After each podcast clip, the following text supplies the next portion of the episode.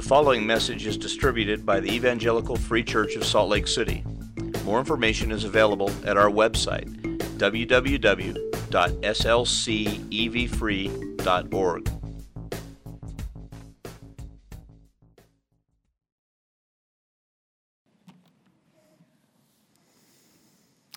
From John 17, verses 17 through 20, Jesus praying to the Father, praying for us.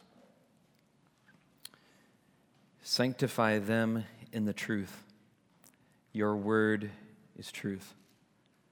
As you sent me into the world, so I have sent them into the world.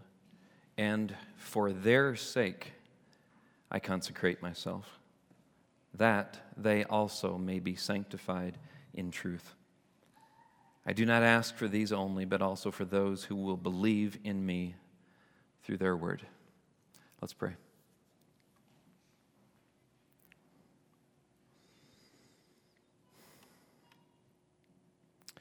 Father, as I think about uh, this passage that we are going to look at this morning, I, I can still remember uh, after, after reading it, maybe for the first time, telling a couple of friends of mine, um, I don't know for sure, but I think my life will never be the same. And I was right. You, you changed me.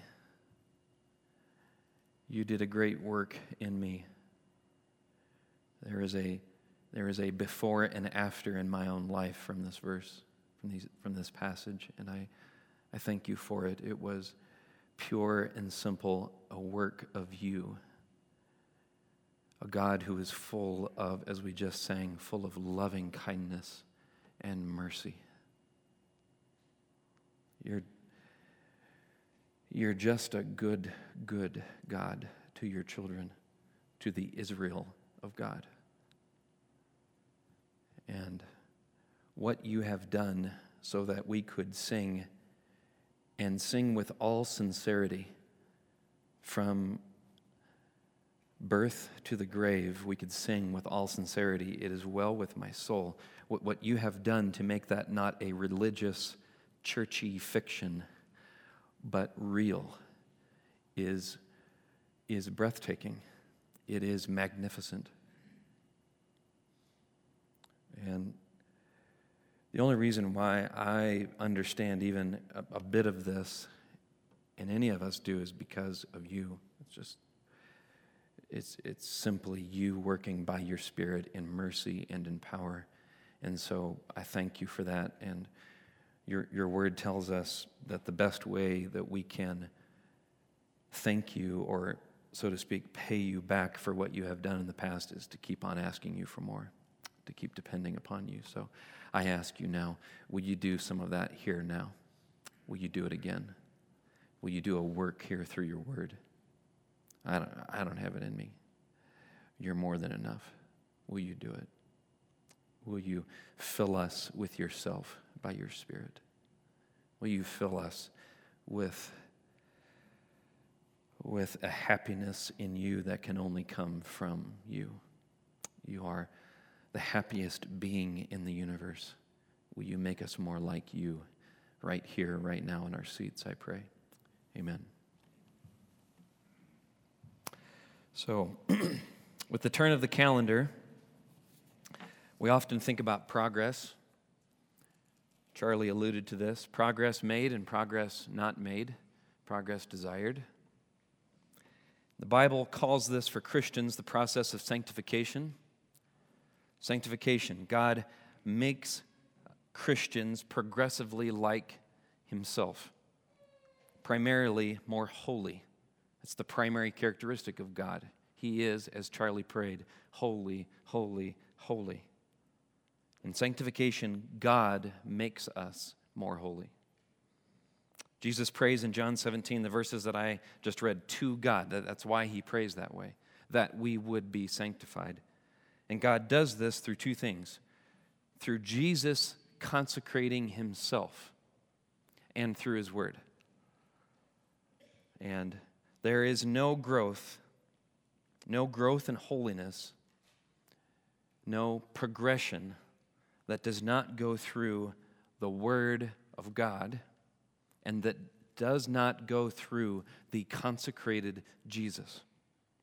So, as you think about that for the new year, as you think about what you desire, what, what growth you see before you, there is no growth that does not go through His Word and through Jesus Himself. So, I invite you to turn with me this morning to the Word and to perhaps the, the clearest or most fundamental passage in the Word on this very point about how we progress, how we grow to be like Jesus through or in Jesus. That's the point this morning. And that passage is Romans 6, book of Romans, chapter 6. If we want to understand progressing in sanctification, then we need to understand Romans 6. It's just that simple. I chose this text because at this time when we all think about progress, I, I want us to understand how progress works. I don't, I don't want you or me spinning our wheels in futility and frustration. I don't want that for you. I don't want you living in resignation and frustration. I, I want us to actually experience growth in holiness. Or to put it another way, I want you to be happy. I want me to be happy. Because as I prayed, to be more holy is to be more like God. In other words, to be like the happiest being in the whole universe, the being who is perfectly happy all the time. That's what we're after today. So we will be focusing mostly on verses 1 through 12 of Romans 6, but I'll begin reading from verse 20 um, of chapter 5. Now the law came in to increase the trespass, but where sin increased, grace abounded all the more. So that, as sin reigned in death, grace also might reign through righteousness, leading to eternal life through Jesus Christ our Lord. What shall we say then? Are we to continue in sin that grace may abound? By no means. How can we who died to sin still live in it? Do you not know that all of us who have been baptized into Christ Jesus were baptized into his death? We were buried, therefore, with him by baptism into death, in order that just as Christ was raised from the dead by the glory of the Father, we too might walk in newness of life. For if we have been united with him in a death like his, we shall certainly be united with him in a resurrection like his. We know that our old self was crucified with him in order that the body of sin might be brought to nothing, so that we would no longer be enslaved to sin. For one who has died has been set free from sin. Now, if we have died with Christ, we believe that we will also live with him. We know that Christ, being raised from the dead, will never die again. Death no longer has dominion over him. For the death he died, he died to sin once for all, but the life he lives, he lives to God. So you also must consider yourselves dead to sin and alive to God in Christ Jesus. Let not sin, therefore, reign in your mortal body to make you obey its passions. Do not present your members to sin as instruments for unrighteousness, but present yourselves to God as those who have been brought from death to life, and your members to God as instruments for righteousness. For sin will have no dominion over you, since you are not under law, but under grace. The word of the Lord. Paul is answering an objection that people then and now make about the gospel. You say that where sin increases, grace just increases all the more. Yeah, that's what I said, Paul says. So the accusation is this. So you're saying that you can just do whatever you want to do and God will forgive you. The implication is you pursue the glory of God by the increase of grace by presuming on his grace by sinning however you want. That's what evangelical Christians believe, the accusation goes. Paul's saying in verse 1. And his answer is, is almost violent. You can hear him spit as he says it. By no means. Of course not. It's absurd. Of course, Jesus didn't die just so we could sin more. Sin leads to death. Jesus came to give us life.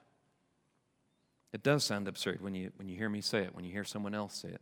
It does sound silly. Yet, in our forgetfulness or in our ignorance, we say, Of course, that's absurd. And then we skip right down from the first sentence of verse 2 right down to verse 12. We get right busy at not letting sin reign in our mortal bodies.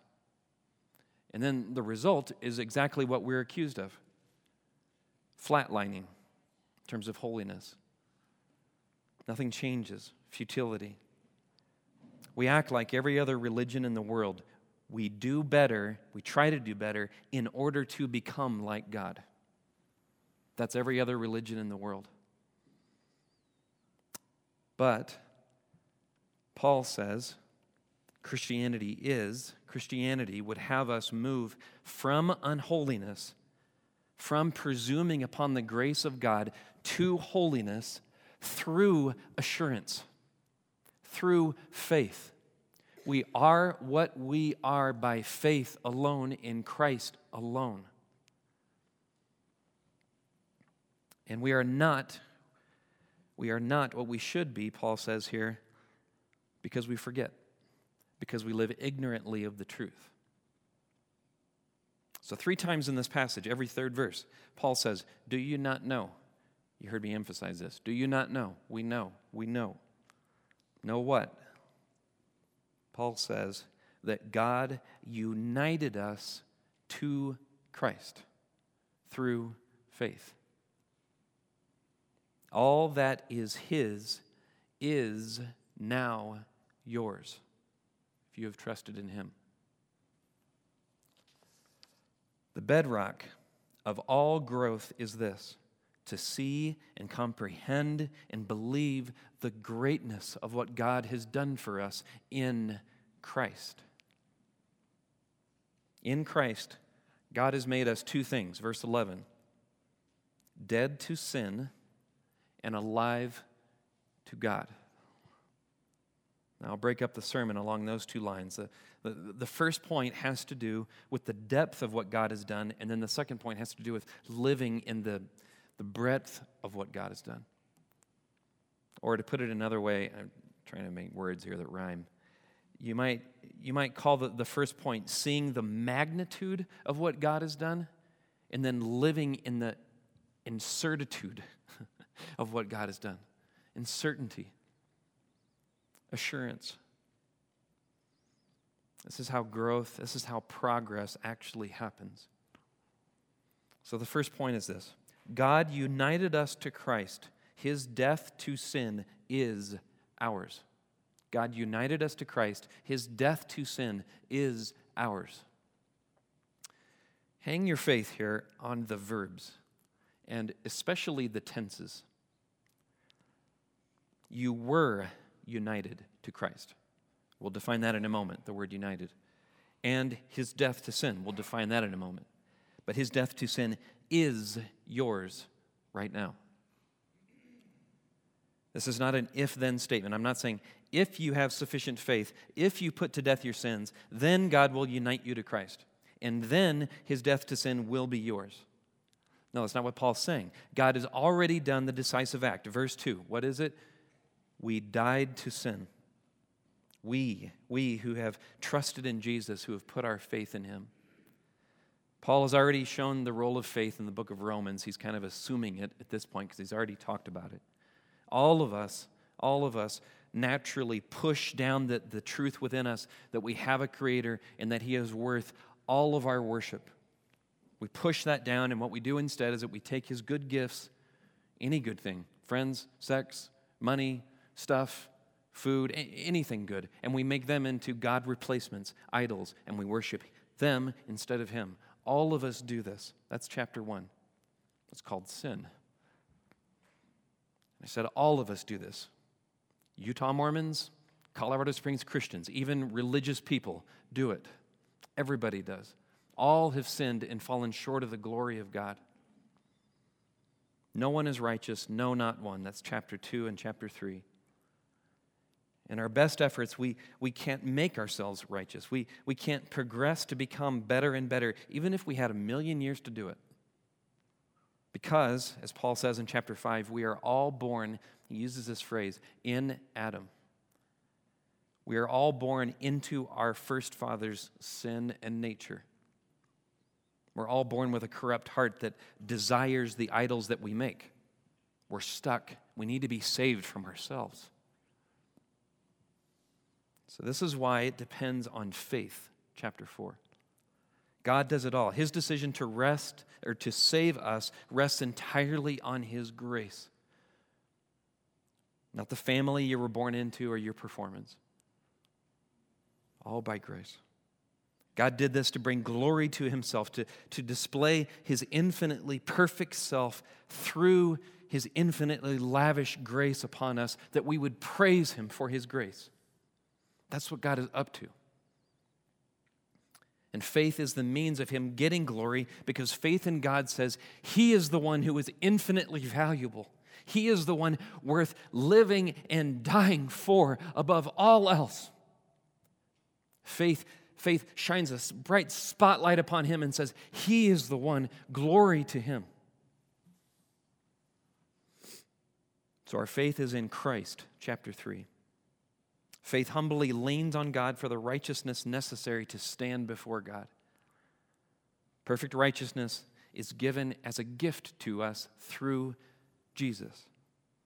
When he died on the cross, all of the Father's wrath for our sin, as Nathan said, was poured out on him instead of us. And all of his righteousness was counted to us, all by grace. What a glorious gift to us who believe on him. So, Paul can say at the beginning of chapter 5 that we have right now peace with God. No more hostility, peace. Do you, do you have this peace? Because most of this sermon is talking to Christians. But do you have this peace? If not, trust on Christ. Trust on Christ. You will have it. But again, the accusation put as a question. If we are at peace with God, then, then, then how, does this, how does this grace make any difference in real life? How is it that we are not just living in presumption, living a religious fiction? Or replace it with your own question why, why do I keep on sinning in this same way? Why am I not making any progress? What is going on? Or maybe it's, maybe it's boredom. Maybe you're bored. Maybe you're bored with God, bored with church. Why? Why are you bored? Or maybe it's you struggle with just continual thoughts of condemnation. Or maybe it's prayerlessness. Prayerlessness because you're disappointed with God. He's disappointed you in some way, and now you've become cynical about Him in the future. To all of these questions and concerns, Paul here essentially answers with So, what have you forgotten? What have you forgotten about what God has done for you in Christ? What have you forgotten? Or what have you perhaps maybe never actually learned? That's possible. That's possible.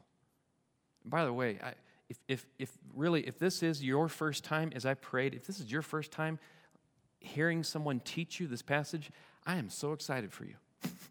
I, I, I, I, almost wish I could be you to, to experience that for the first time, what God might do in you, to, to discover what's here. So it's no wonder that Paul, Paul won't tell us to do something until verse 11. Until then, he tells us about our history. But as we go along, you, you, you'll, you'll sense this. Paul will really grope with the analogies. Um, but it's, it's not because that he can't write. He's a great writer. But it's because, Christian, your salvation, your salvation has no parallel in the history of the universe, except for two events, except for two. In, in 2 Corinthians 4 16, Paul says that, that our salvation is like the creation of the world itself, an event that has no other analogy or parallel in history. You, you, you can't say, when God created everything out of nothing, it was just like that other time when, when no. And Paul says our salvation is just like that. Or in Ephesians 1 19 and 20, Paul says that God's work for us in Christ was like when God raised Jesus from the dead. Again, nothing else like it in history, not even the raising of, La- of Lazarus. Lazarus died again. Nothing like it. Paul is groping for analogies because, like the creation of the world and the resurrection of Christ, there is simply nothing in all of the universe like what God has done for us in Christ. So, if you sense Paul groping for analogies to, to make them work, that's why. There's no parallels. So, again, Paul puts it in short form in verse 2 we have died to sin. And he talks about sin almost as you would a person. And he says that our relationship with sin has fundamentally changed to the depth that death changes the, the, the fundamental authority structures in a relationship. Sin was our slave master, and we were, verse 6, enslaved to sin. But our relationship has changed in relationship to sin such that sin no longer has any rights whatsoever over us. Period. End of sentence. Again, our relationship to sin has changed to the fundamental depth that death changes the authority structures in a relationship. You might think of the government's rights over a person. While that person is alive, the government has the right to what? To do what? To tax us, to prosecute us, to draft us into its army. But when a person dies, the government can no longer do any of that. In the same way, sin no longer has the right to command and compel that we give it our energy and our resources, or to condemn us, or to draft us into its army. That's not to say that sin has disappeared. Think of a, an African warlord president, perhaps who's finally been pushed out of office. He no longer has any right to command the people to do his, his evil bidding, but he still roams the countryside, stirring up rebellion. He's hard to get rid of. Or think of it in terms of uh, citizenship. Sin once had full rights of citizenship over us, but that citizenship has been completely broken by death it's now an illegal alien in us. Absolutely no rights at all, but again, hard to get rid of. And you expel it out of the country, and it sneaks back over the border on a different day. Now, again, Paul has to stretch the analogy because there's just no other thing in created history like this. So he has said, We have died to sin. Well, what, what of us has died to sin? Because we're all still here right now.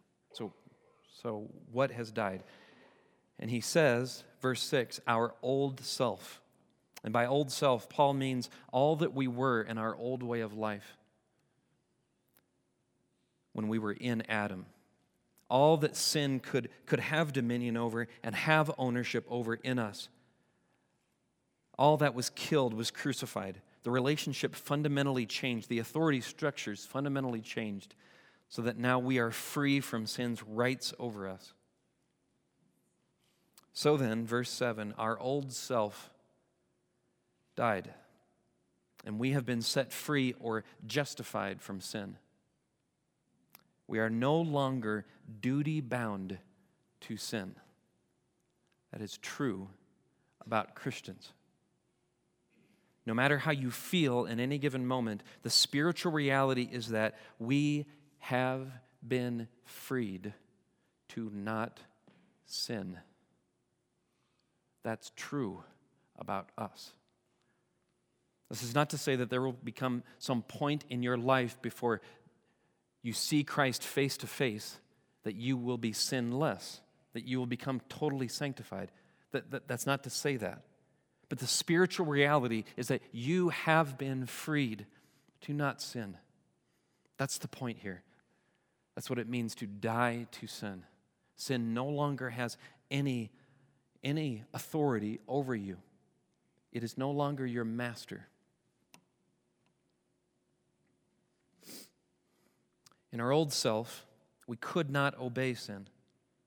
We had to pay sin's tax levies and sit under its judgment and serve in its army. We had to.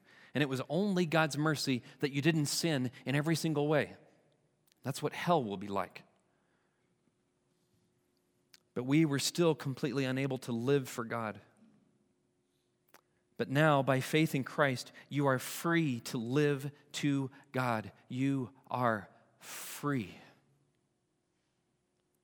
Let that sink in for a moment. Re- regardless of how you feel right now, regardless of what you clicked on last night, regardless of the addiction that still lingers in you. You are free. This is true about you if you have trusted in Christ. Now, how could this be? How, could I so blithely throw in those regardlesses in there? How, how could this actually be true? Again, how, how could this be not a, a religious fiction? How could we not be just making something uphill, up, up here? Paul tells us in verse 5 that we were united with Jesus. We were united with him in his death and in his resurrection. So, what does united mean? Well, I think it means two things. First, we came under Jesus' lordship, out from underneath the lordship of sin. The context of this passage is all about who reigns or lords over us. You see that in, in chapter 5, verse 21. Then again in chapter 6, verse 6, in chapter 9, or verse 9, and then again the last verse of this passage, verse 14. Sin will have no dominion over you. That's a thread that goes through this passage. It is all about who lords over us. And baptism actually pictures this. Baptism pictures a change of lordship. That's why he uses this phrase. We were baptized into Christ's death, into Christ. By baptism, Paul seems to mean both the, the, ceremony and all the spiritual realities that the ceremony pictures faith in Christ and identifying with Christ publicly. Baptism literally carries the meaning of being united into and becoming one with, becoming a part of, often by, by burial in water, is the sense of it. In those days, you, you could have made this sentence that the Titanic was baptized into the Atlantic. Might have said that. Um, and in 1 Corinthians 10, Paul says that when Israel passed through the Red Sea, Israel was baptized into Moses from Pharaoh through the Red Sea by being by baptism through water. And all of us, all of us, God has taken through our own exodus. As Charlie prayed earlier, we are part of the Israel of God, people who have trusted in Christ. We have gone through our own exodus, and God has taken us from the lordship of sin through baptism, through this spiritual reality of baptism, into Christ, the new Moses. That is your reality. That is true about you. That's what Paul is saying. You no longer have a master that wants to suck you dry and leave you dead, but one who has freed you. Second, union with Christ means that you have received all the benefits of what Jesus has already accomplished. You have received those benefits, they are yours. Not might receive, have received. His death to sin. So, again, what does this mean? Death to sin. When he died, verse 10, he died carrying upon himself all of our past, present, and future sin. Jesus came under the reign and lordship of sin, not because his sin, not because of his sin, but because of our sin.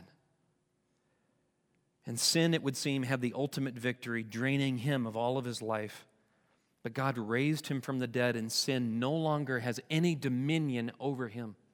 And we have been united to him, so sin no longer has any dominion over us. That's the math Paul is working out here. Sin's relationship to Jesus fundamentally changed by his death. And so, you, when you believed on Christ, were united to him and all of the benefits. You were united to all of the benefits of what he did. Sin no longer has this dominion over you, verse 14, not because you beat sin, but because you are united to Christ and sin no longer has any dominion over him. What is true for Christ is true for you. It does not depend upon you, it depends upon your Christ, your Messiah, your Savior. The one who has gone before you and done it all for you. It doesn't even depend upon the strength of your faith, it just depends upon whether or not your faith is in Christ. By faith, his death to sin is yours. Not will be if you believe hard enough. Not will be if you're good enough, good enough. Not was right up until the point where you really blew it. Is. Preach this to your shame. Preach this to your, your cynical, hopeless thoughts. Preach this to those thoughts that say that you can't break free from your old ways. You are dead to sin because God has united you to Jesus into his death to sin. This reality that, that's true for you, you know, it could be broken under one condition, Paul says.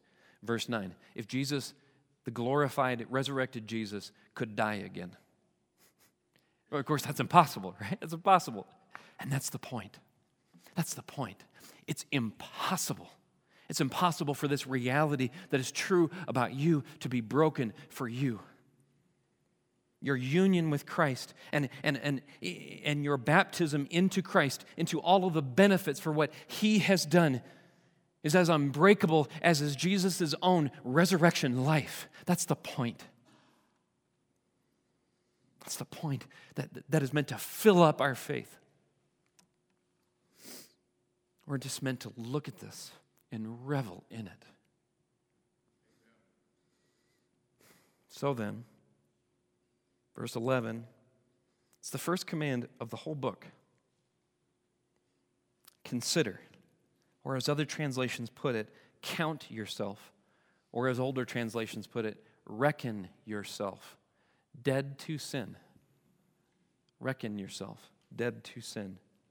Paul is saying, let's do the math. Let's do the math. We are not pretending here. Christ died and became free from sin. You are united to him through faith, symbolized by baptism, so you too are free. No longer under the dominion of sin, but under the lordship of Christ who gives you life. You are free. Do the math. Do the math, is what he's saying. Every day, maybe every five minutes of your day, do the math especially in your darkest hours. Do the math. Some of you may have heard me tell this story before. William Newell, the president of Moody Bible Institute a century ago, writes of traveling by steamship on an ocean on one of the darkest nights of his life. Literally, there, there were no stars in the sky, no lights on the horizon, just black. And he couldn't sleep. So he goes up and he talks to the first mate and he says, How do you know where you are? This is, you know, because there's no stars and it's before GPS. How do you know where you are? And the first mate brings him over to the map and he says, Three hours ago, we were right here. And since then, we've been traveling by dead reckoning. By dead reckoning. We're right here. We're right here. And the light of morning showed that the first mate was exactly right. They were right there. But they were traveling by dead reckoning. This is what Christians do. Even in our darkest hours, we do the math and we travel by dead reckoning. Even when sin holds some sway over us or when it feels like it does, we reckon ourselves dead to sin, not because of us, but by faith in what Christ has done for us. Faith does not create spiritual reality. Faith believes what's already true in Christ every day. Whatever sin is in your past, the way forward is not to try and do better, but to remember and rest upon what God has done. You are not your sin. You are free in Christ. And whatever sin was done to you, the way forward is to remember who you are. Your identity is defined only by what Jesus has done for you, or we should say, to you. What God has done to you, that's what defines you. You are royalty because you are united to Christ.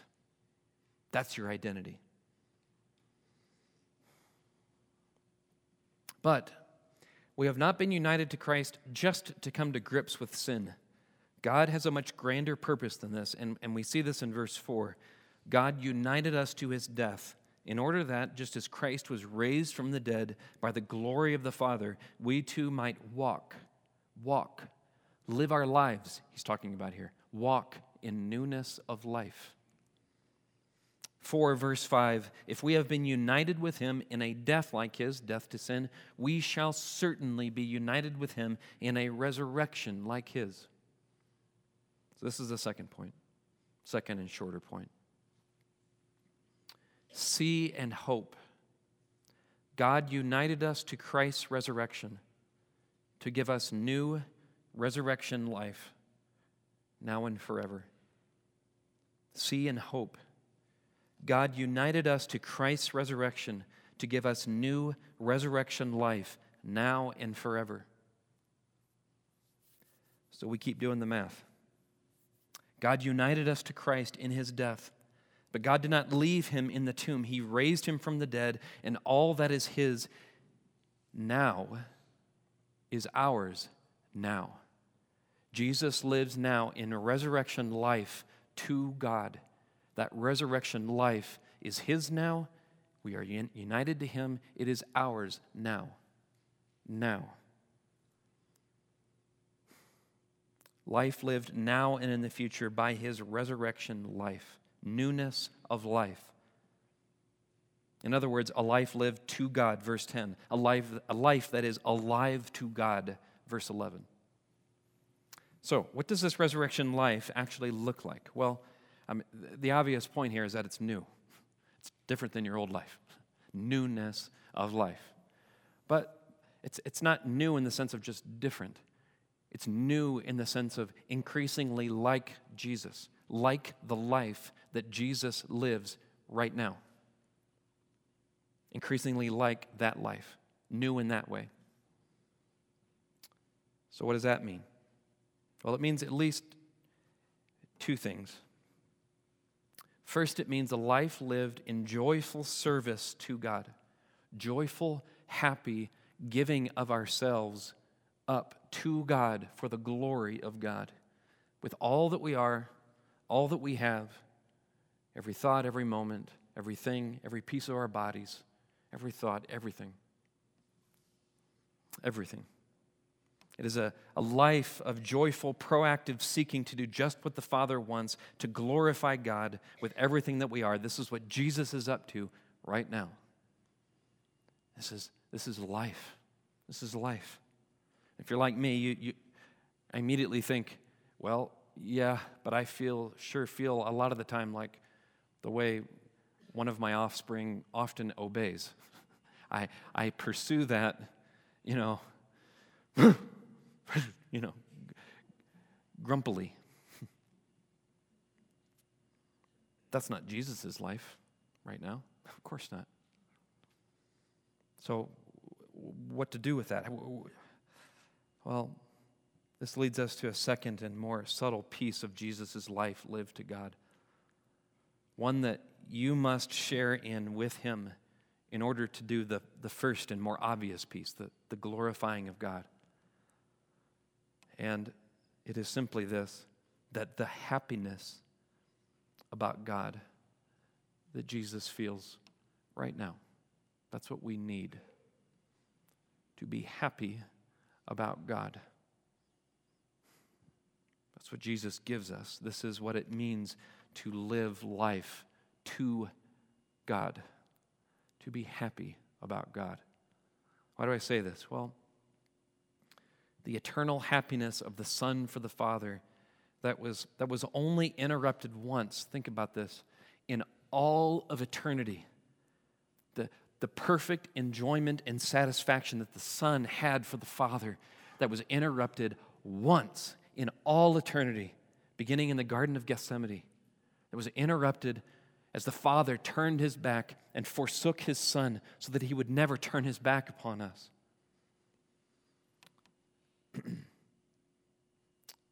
When Jesus was raised from the dead, more than anything else, what was life to Jesus was to be restored again in that happy fellowship to the Father, to once again be restored in, in perfect joy and, and peace. And as I keep repeating myself, happiness in Him.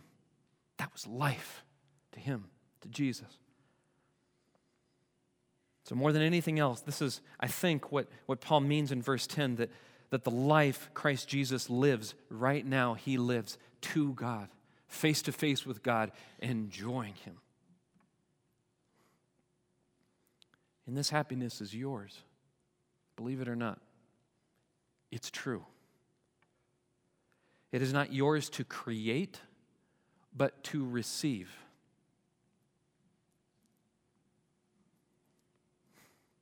It is not yours to create, but to receive from Jesus' own resurrection life. The Spirit brings this to us, and I'll refer you to Romans 8 to look at more about how that, what that looks like.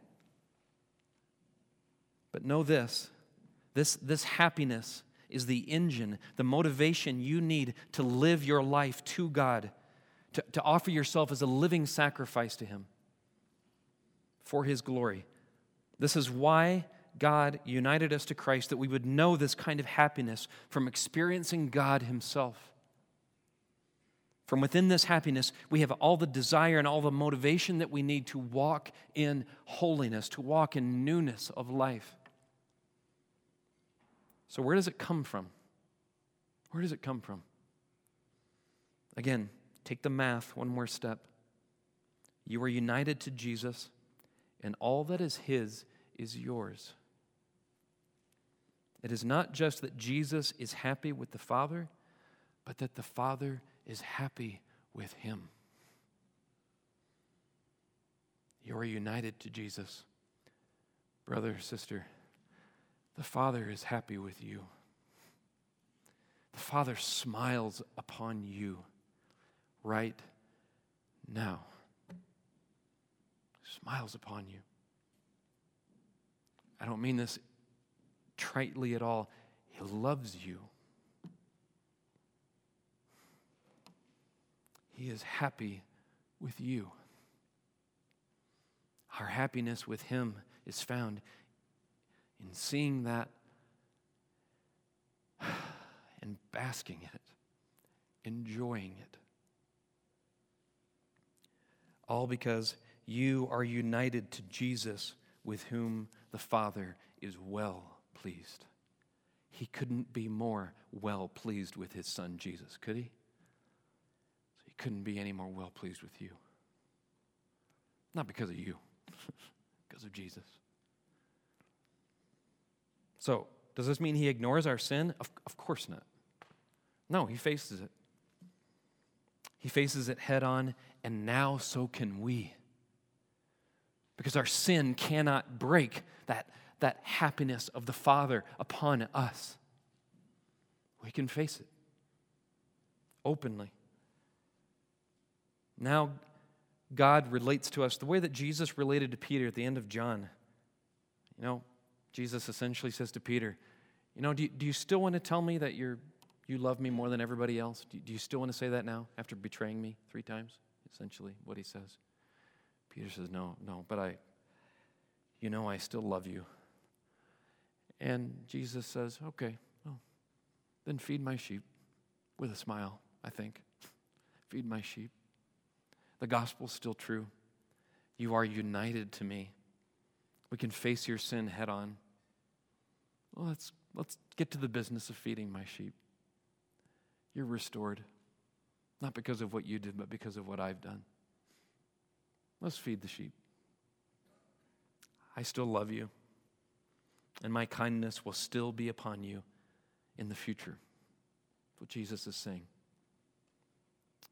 So we tell ourselves our real story. We, we bask in the magnitude of all that God has accomplished for us, and we keep doing the math. We remind ourselves of our certain, assured future. We are united to him in his death, being un- and being united in his death assures us that we will be united with Jesus' resurrection life. We will experience all the benefits of that. So one day there will be a full resurrection and we will see him face to face and we will be glorified like him. That is all true. Throw all of your hope there. Our sufferings and our tears will end and we will know his life lived to God completely. But Paul goes beyond that here. He isn't just thinking about the far future, but also the, the now future, the, the future a minute from now that that we keep experiencing as our, as our present. He, he's talking about that future too. That, that God, because we are united to Christ, God by His Spirit will continue to keep flowing Jesus' resurrection life to us every moment of every day. That is ours. It is ours. So we are meant to walk by forward looking faith in that truth that He will keep by His Spirit flowing that resurrection life to us and living in the hope, the, the long off hope and the five minute hope of that resurrection life. And Christian, as you live, we might say, but between that past tense and that future tense, as those two realities press in on you right now, that's how you are changed. That's how you live in newness of life by basking in the magnitude of what Jesus has done for you in the past and living in a certain, assured expectation of Him flowing that resurrection life to you in the, in the future. And as you, as you live in that future, that assured future, you are changed. You will be new. Really, really, really. Faith, looking back, feeds hope, looking forward, which enables us to live in love today. Love to God, love to neighbor. So God must give us new eyes to see this. And, and if He would, He would burn away, it would burn away your disappointment with Him. And it would replace it with fresh times of, of happy, childlike prayer. It would replace our cynicism about the future with hope. It would evaporate our, our boredom with anticipation of what, what part of the adventure lies around the corner. What, what if his resurrection life is coming next? It would diffuse our lust by giving us a confident expectation that the pleasures of God, sweeter than sin, are soon on their way. Faith in that evaporates lust. So when we see with these eyes, we are finally empowered, finally to step into verse 12, to not let sin reign in our mortal bodies. Every other religion in the world, and, and all of us, when we forget the gospel, we reverse the order. We say, if only I could not let sin reign in my mortal body, then I will be free from sin and alive to God in Christ Jesus. But that's not only not Christian, it doesn't work. It doesn't work. That's chapter 7.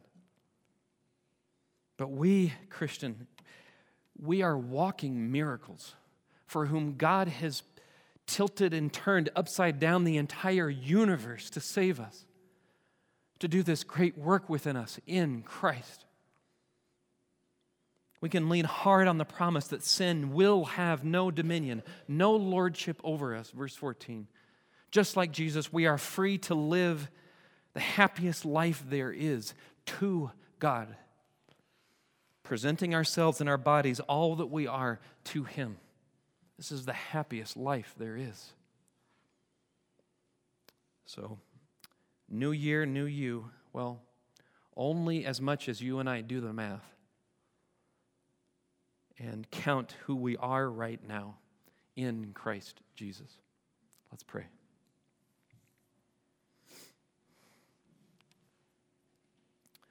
So, Father, now I simply ask that you would, by your Spirit, uh, work. I trust you have worked. I pray that you would continue that work. As we move to communion now, cause that communion, that communion, we celebrate our union with you. Would you please fill us with your spirit? Cause it to be sweet. We are sobered by what you have done, but it is sure worth celebrating over too. So we stand in awe of what you have done, and like a child at Christmas, we sit in simple delight in what you have done. Would you let that be the case for us here now? I pray. Amen.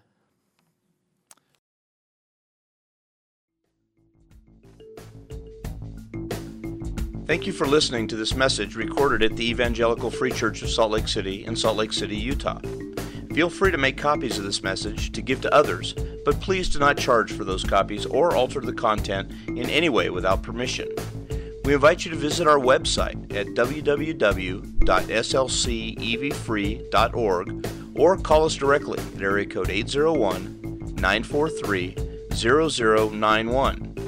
Our mailing address is Evangelical Free Church of Salt Lake City, 6515 South Lion Lane, Salt Lake City, Utah 84121.